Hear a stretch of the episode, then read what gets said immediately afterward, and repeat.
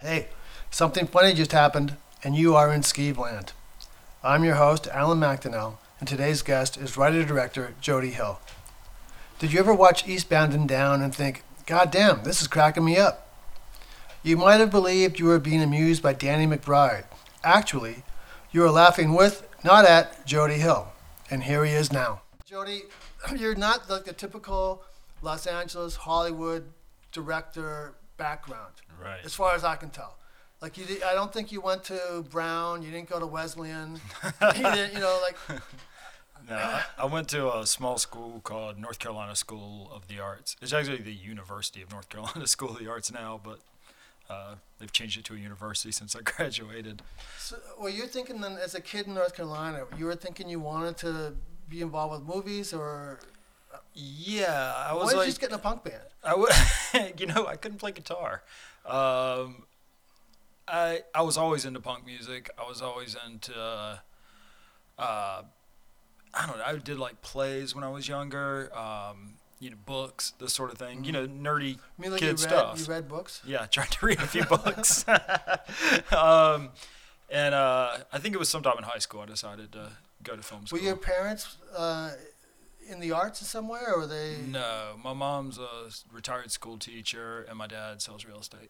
You know what's crazy is how many people uh, like like uh, who kind of like come from sort of nowhere and then get some kind of big position in entertainment. How many people have a parent who's a school teacher? Is that right? I think Ice Cube.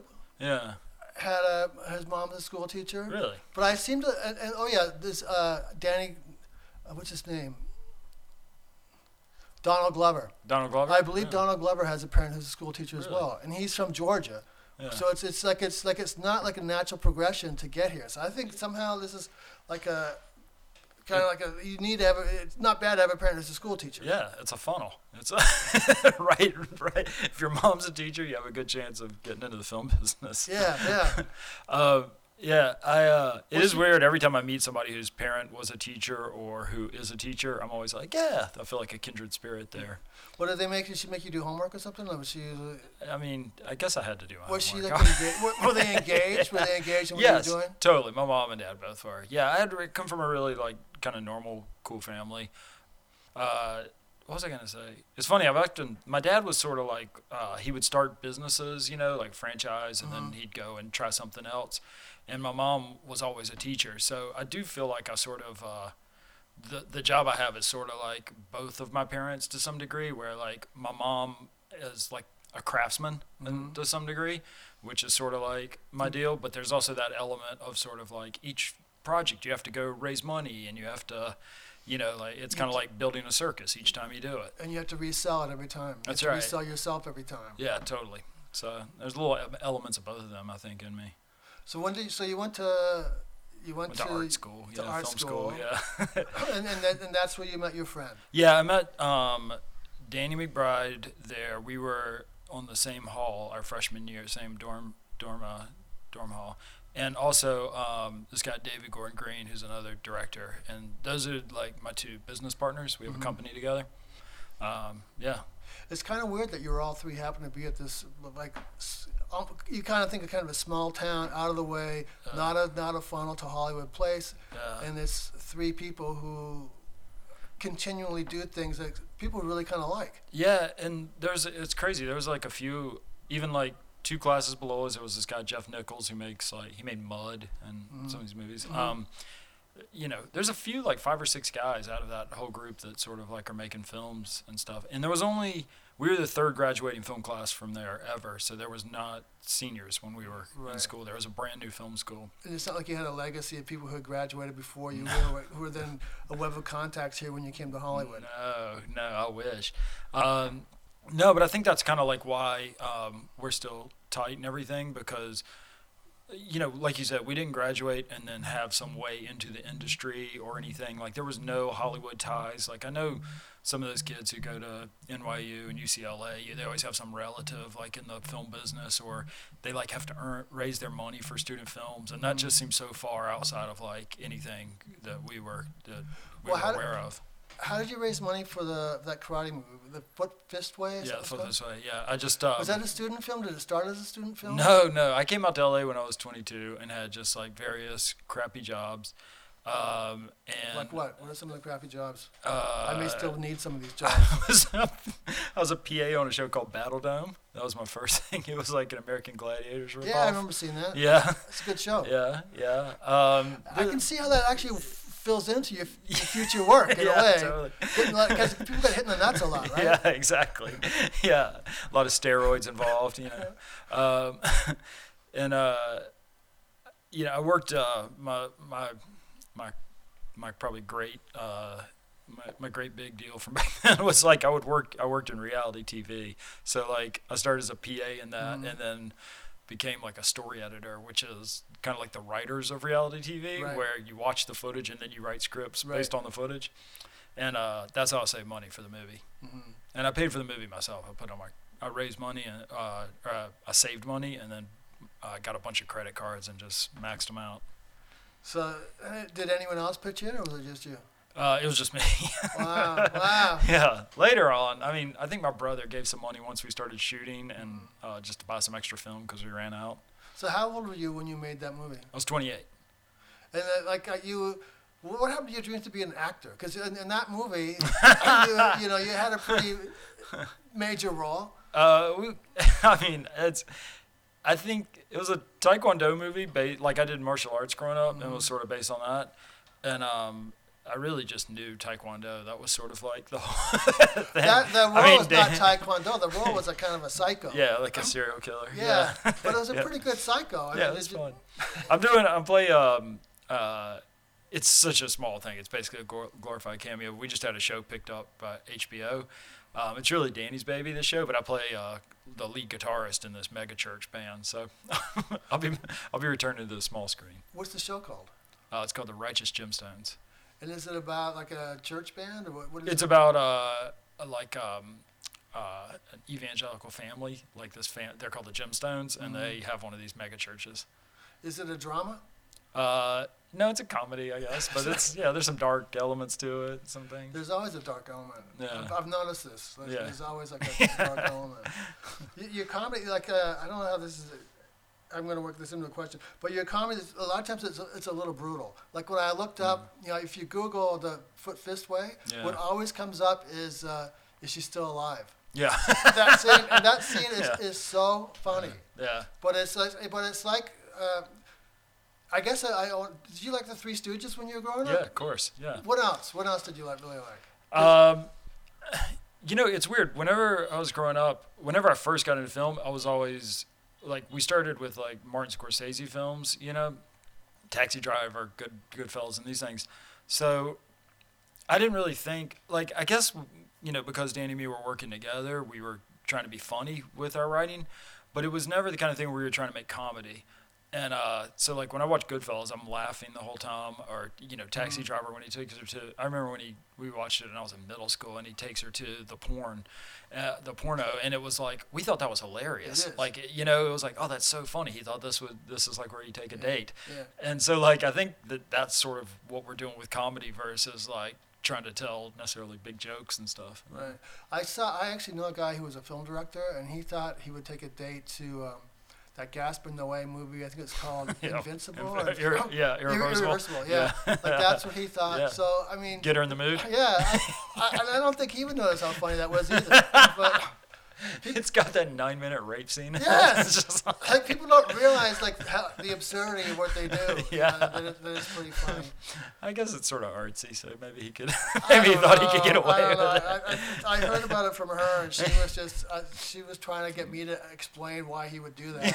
Because I guess because I'm a male or whatever. Yeah, I, I, right. I couldn't... I had to give up my mail card. Like, yeah. I, don't know, I don't know what he was thinking. You know? I wish I had a video camera on them during that rape scene just to see what his expression was. Like, did he keep looking at her? Did he just watch the screen with a straight face? How do you do it? What level of creep was that? Like De Niro, like he, you know, that guy, we already know he's a psycho. Yeah.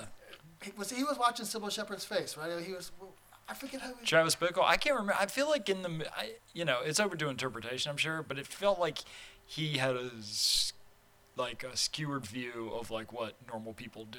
Yeah. And so I, I don't, I, I can't tell if he actually enjoyed it or not, or if that's just what he thought normal humans were supposed to do. This is making progress. Like we're making real progress yeah. here. He's on the right track. Yeah, yeah, yeah. It's gonna work out. yeah. yeah, but uh, I, yeah, those movies are definitely more like. I don't know. When I think I, I never, I guess we have made comedies, but I've never really thought about making comedies. It's always just like making these weird characters right. or whatever. You know?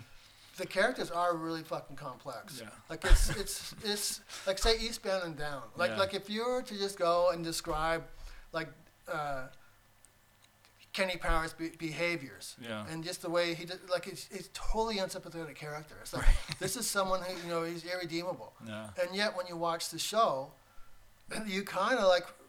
Yeah. There were certain points. I mean, I didn't tear up, but I could see someone might have. You know, there are certain points where he he kind of, and I don't know if vulnerability is the word, but it's just like it's because you can't not identify with the fact that he's in so far over his head yeah. and doesn't really realize it. Like he kind of, the whole blowhard thing and everything is very winning, seemingly, in this guy who doesn't realize how far, how stacked the odds are against him. Yeah.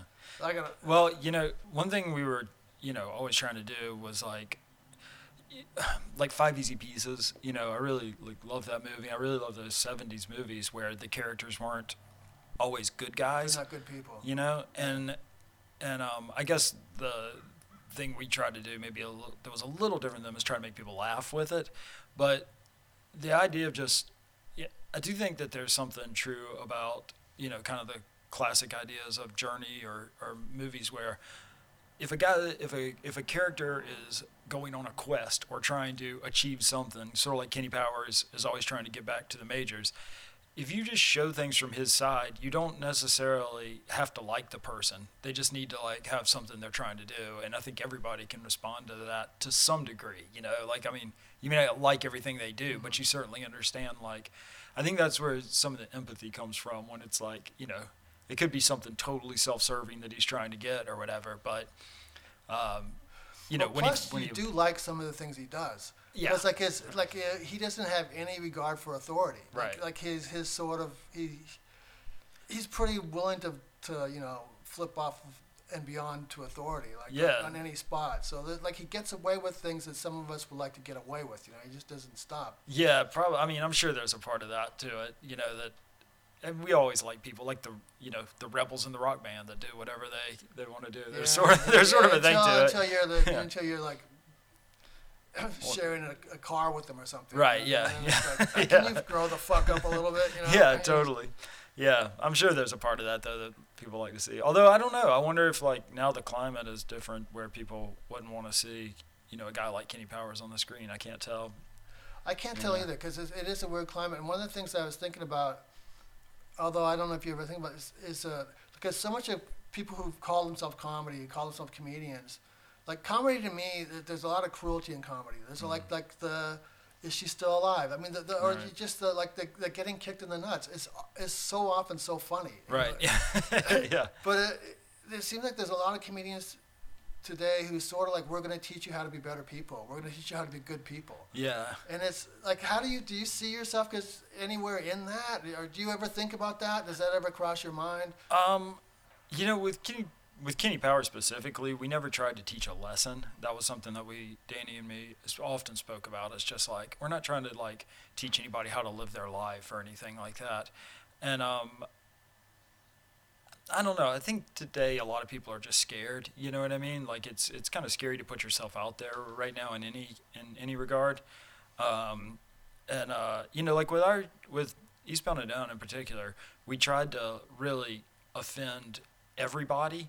Like we and but also not single out any one particular group or anything like that, um, and I think that ended up working for the show. Like people yeah. could ultimately, yeah. maybe if they were offended at first, ultimately they could tell what we were yeah. doing. You know what I mean? And sort of he's the ultimate joke, that kind of thing. Yeah. But I think anytime you try to do something like that pushes the the line a little bit, that you know, especially now, you're gonna run into like some trouble a little yeah. bit. You know.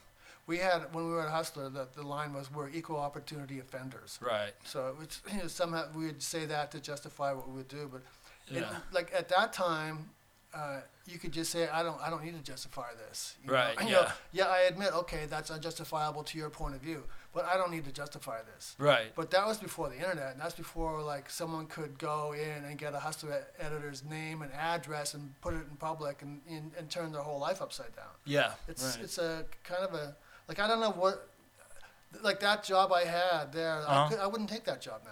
Right, because yeah. you, you couldn't do it in any kind of sense that, yeah, it's it's whatever. No, I get I get it. Different I get reasons it. I wouldn't, you know, you couldn't do it. For, for well, yeah, you can't reasons. Shock for just uh, like. I imagine some of the stuff you guys did was just like, let's just like put this out there and shock people and shake up some things, right? Well, some of it was because someone thought of it. If you thought of it, mm-hmm. you, know, you know, if someone thought of it, yeah. and it was funny, right. or what we would say, you know, to us was funny. To us is funny, right? And then uh, like there was kind of like this rule you had to do it. Yeah. Right. Even if you know, yeah. even if you know it's the wrong thing to do, you still had to do it. Like, did you, you guys ever come up with something like that? Like, you uh, out all the time. You go, oh no, this is too far. This is too far over the line. Yeah. We wouldn't they go with, okay, then you have to do it. Or? There were a few of us that few jokes that like scared us, and those were always the ones we had to put in there. It was yeah. like, yeah, we've got to do it. Yeah. Can you think of any specific or? I mean. I can think of one I, for me, uh, but I'm not yeah. going to say it because because it's so outlandish. I I'll mean, say it when when we're off. Okay. Done, but. God, it's so long. All of them. Um, what about with uh, Vice Principals? With Vice... Um, like, had you changed your approach by the time you got to Vice Principals? Or you... you know, not really. The only thing with Vice Principals, uh, you know, it was very, like... Um, we wanted to have these... It was sort of like, you know, a take on these, like, two white guys who... want this like position of principal, and a black woman is the principal, right? And we knew that would be sort of like, uh, you know, says something about our world, whatever. Yeah. I won't get all into it, but and and th- you know, we definitely wanted to like make it to where like that was a, a thing right up front.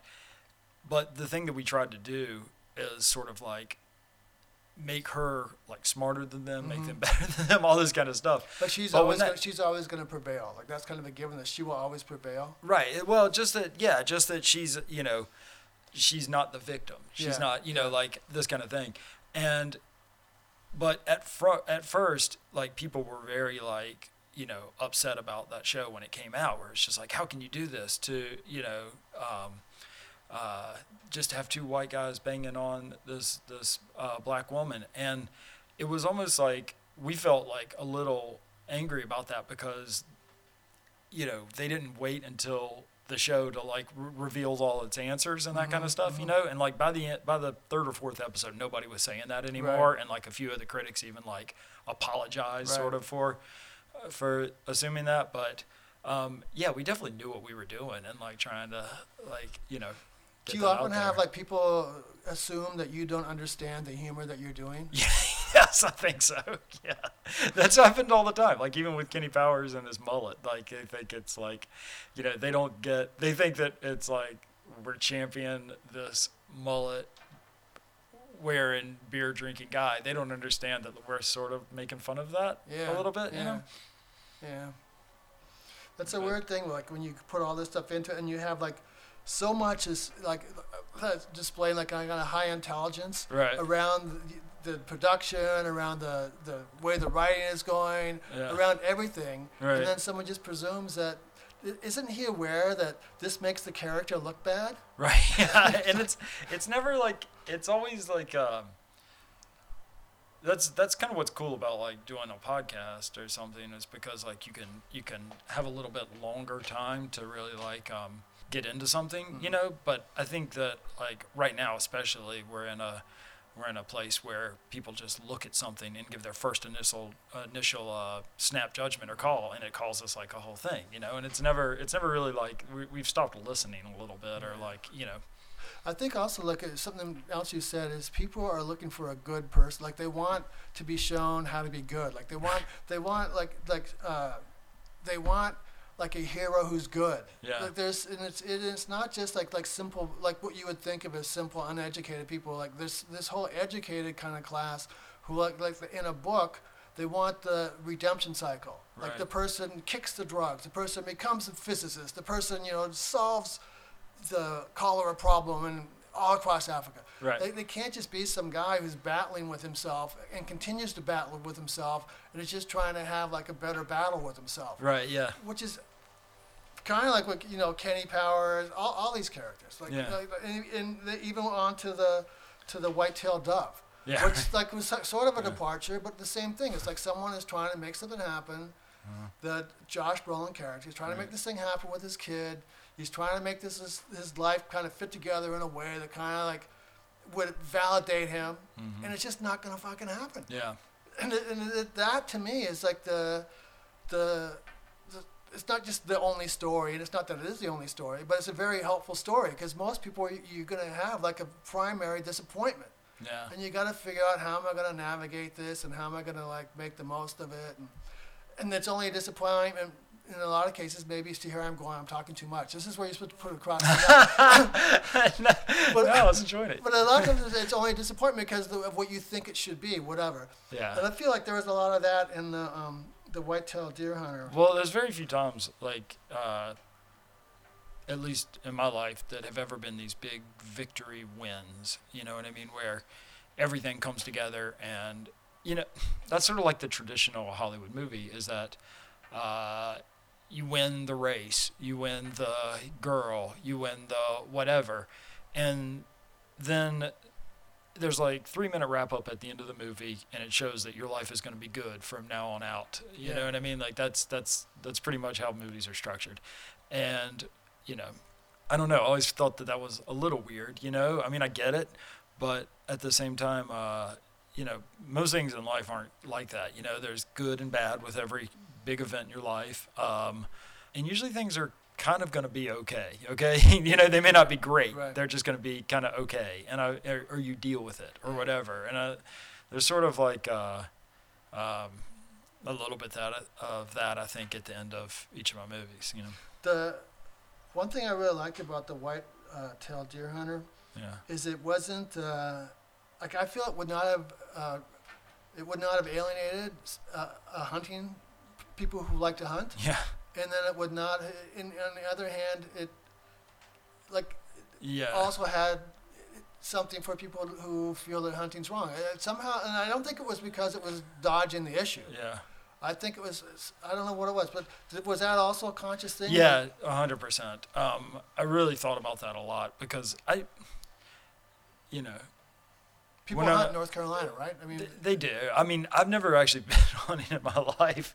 Um, but, you know, I started doing research on it. And, it, you know, when you when I was doing this research, everybody who is, like, into hunting, I don't want to say everybody, for the most part, uh, from what I came across, is that they actually have this really great respect for animals and, and what they're doing with, um, you know, when they take a life, whether it's a deer or whatever, they they eat the animal. It's like a big, and like a merciful death, you know, right. like a clean kill. Like these things are big. Uh, they probably the know, points of pride. Yeah, exactly. And probably a lot of people who don't, who would have a problem with it don't quite understand that, you know.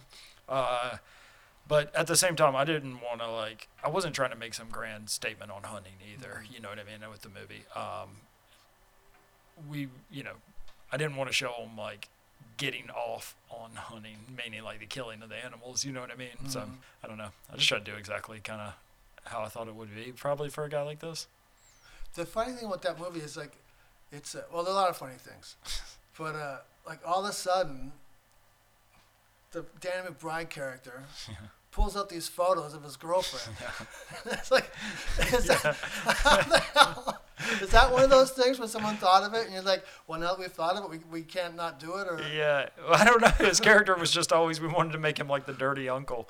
And so then we were like, well, how dirty is he? Like, he's pretty dirty. Yeah, oh, he's got a weird fetish. A weird, a weird fetish is like having some old shoe or something. Yeah, right. Yeah, yeah. You didn't have a weird fetish. He yeah. was a freak. Yeah, yeah. We laughed shooting that scene.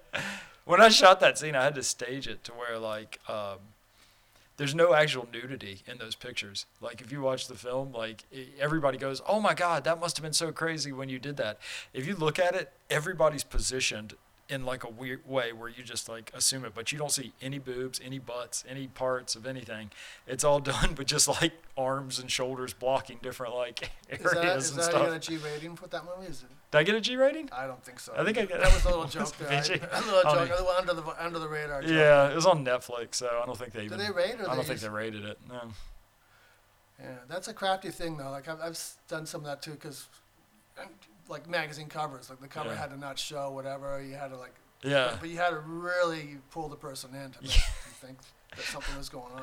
Honestly, that scene was just super weird and like not, not fun at all to shoot. It like, was fucking just, weird to watch. Yeah, you just have to. Sh- I mean, you have to just position somebody in like a sex position and like block people in a certain way. There's nothing sexy about that shoot. It was totally. So you shot all the okay. I didn't, I was, so you shot all the the orgy photos too. Yeah. Yeah. Oh, yeah. I was there like. You know, putting bodies in places yeah, yeah, and yeah, taking yeah. pictures and yeah. stuff. It was, I hated it. I've never had one awesome experience shooting a sex scene. Well, then you're lucky that you avoided the career of a porn director because it would have been yeah, killing you. Nothing but that, that's right? That's all you do, yeah. All you do all day long, all night long. Yeah, you probably went to some sets, right? I went to some sets. Yeah. Yeah. Was it totally, is it clinical or is it like, are people like into it there? It's not really clinical. This was totally clinical and weird. Yeah. It's uh, it's it was it was it's all it's it's so normal, yeah. But it's very weird. Right. That was, That's so, what's weird about it's it. It's a really normalized weird uh, weirdness. Yeah. So it's it's hard to say. Like there was this guy. I'm gonna go on for a little while. I'm gonna tell an actual story. I want to hear this. There's this guy yeah. named Rocco Siffredi. I don't know if you ever. Yeah, you know, the Italian. The Italian stallion. Yeah. Yeah. He yeah. has a penis is very long. Right. Even when it's not doing anything, it's very long. And I went to this set one time and I'm watching him. There was some big scene. He's one of he was one of the males in it. And I'm sitting there on a, a sack of rice or something. I'm sitting on something. And then Rocco comes up and goes, hey, he had met me in France at some porn convention. Uh-huh. He remembered me. And he, he comes up. He's a very gracious guy. Yeah. He goes like, hey, how you doing? He's talking to me, blah, blah, blah, blah, blah. And I'm talking to him, blah, blah, blah, blah, blah. And then I realized, like, about th- three or four minutes in the conversation that this giant dong is swinging back and forth right in front of my face. I'm like, this is a little odd. So then I stood up and just continued talking to him like that. But, but it's like, I like that it took you three or four minutes to realize. I, I, I, I was engaged. You, you know, have that a, good eye contact. Engaging fella. I had. I, I didn't break the eye contact. That's what it was. I just, straight eye contact. But I, I don't know what we were talking about. But for some reason, it was just like again, like very normalized. It was kind of like there's there's a movie where Ryan Gosling does that to Steve Carell. Oh yeah, I, I, uh, right. The romantic comedy. I can't yeah, something yeah. blah blah blah love, crazy right. stupid love. Right. Yeah, yeah. Yeah. Yeah. And it gave me a little flashback, but not traumatic. Yeah. You know, I just remembered. Oh yeah, that happened to me with you know with Rocco Siffredi. That's funny. But the, I didn't tell everybody. I but now I've admitted it. Well, so, if it's gonna happen with somebody, yeah, Rocco's yeah. pretty cool. He was pretty good. He was a great guy. He, I don't know if he's a great guy. People said he was kind of a bastard. Oh really? But you know, women loved him. Women wanted to work with him all the time. He was like, I like, saw his. Do- they made a documentary recently on him where he's like going to retire, and it was on. It was on iTunes. I saw. Maybe. yeah. Maybe. It was totally weird. He had like, he was sort of like, um, like porn royalty. Right. Like yeah. He would he would always have uh, like a girlfriend who was also in porn. I don't know if he brought them in or he met whatever, and it would always be like. Some some stunning Hungarian who should have been a model, you know, but, but except that she was, you know, too built to be a model. Right. It's just really something. Tarzan and Jane, right? That was his big. Wasn't that his big? I don't like, know. He was, he was in so many. That yeah.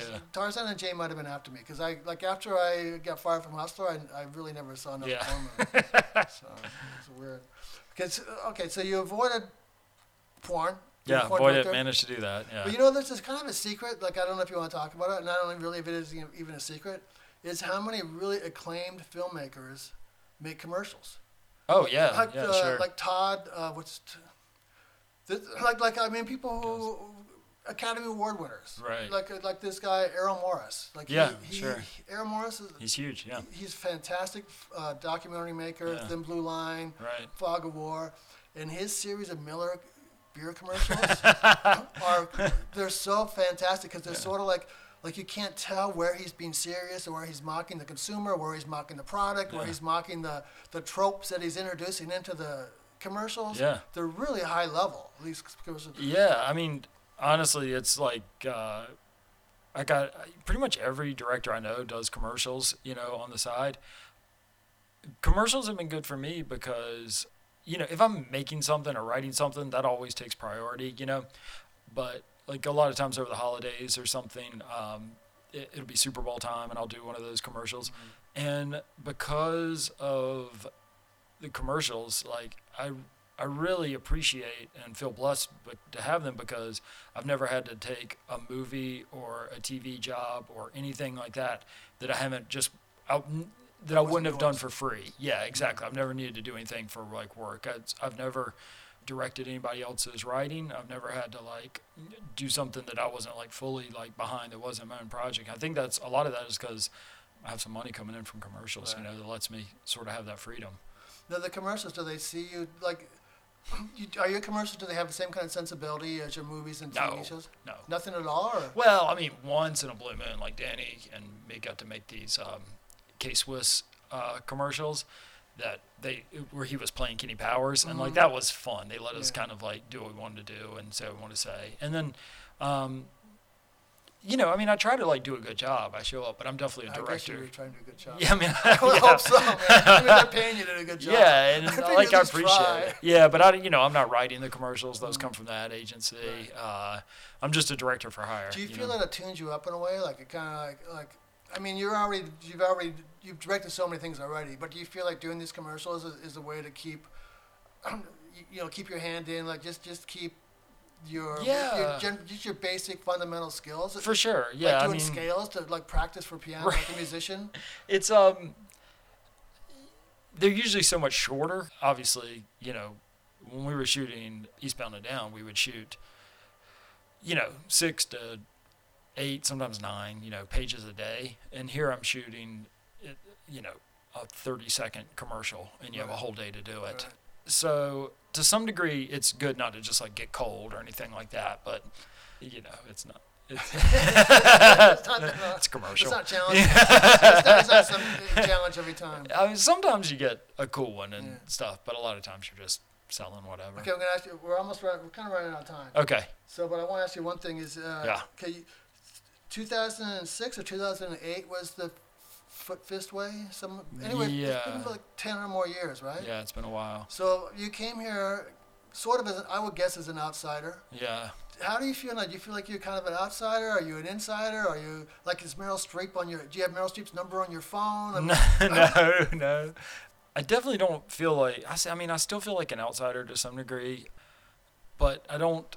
I mean, I worry about things a lot all the time, and, and I don't I don't hang out with a lot of, like, Hollywood people. I, now I know some people just because of working with, you know, I made a movie where Seth Rogen was the mm-hmm. star, so I'm going to know Seth Rogen. But um, I don't go to a lot of Hollywood parties. I don't do the thing. I don't, you know, all my friends aren't famous, that kind of stuff. Um, and also, I'm, I'll, I, you know, I'm always worried that this film's going to be the last one, or I'll never make a film again, that kind of thing. So I don't think uh, I don't think I'll ever feel like an insider, like I've made it and I'm good to go. You like know? You're a shot caller. Yeah, never. Yeah. You know, it might might feel maybe it's not a good thing to feel like that. I don't know. Well, what difference does it make? Yeah. Really? I mean, because yeah. what what was, what's the worst? The worst would be it was your last movie, right? Yeah. And then what? Go be a teacher. All right, let's end right there because that seems like a good. That's a. I mean, for a plan B, yeah, that's a pretty fucking strong plan B. That's a good one, right? All right. Yeah. Thank you very much. Thank you. Appreciate it. Thanks, Alan. Well, we've done it. Finished another episode of Skeeveland with assistance and encouragement from Rare Bird Books. Thank you to Tyson Cornell, Julie Callahan, and Jessica S. If you want to know more about Alan McDonnell or Rare Bird Books, go to the skeeve dot com or rare bird books dot com. Skeeveland is not the worst place you could be.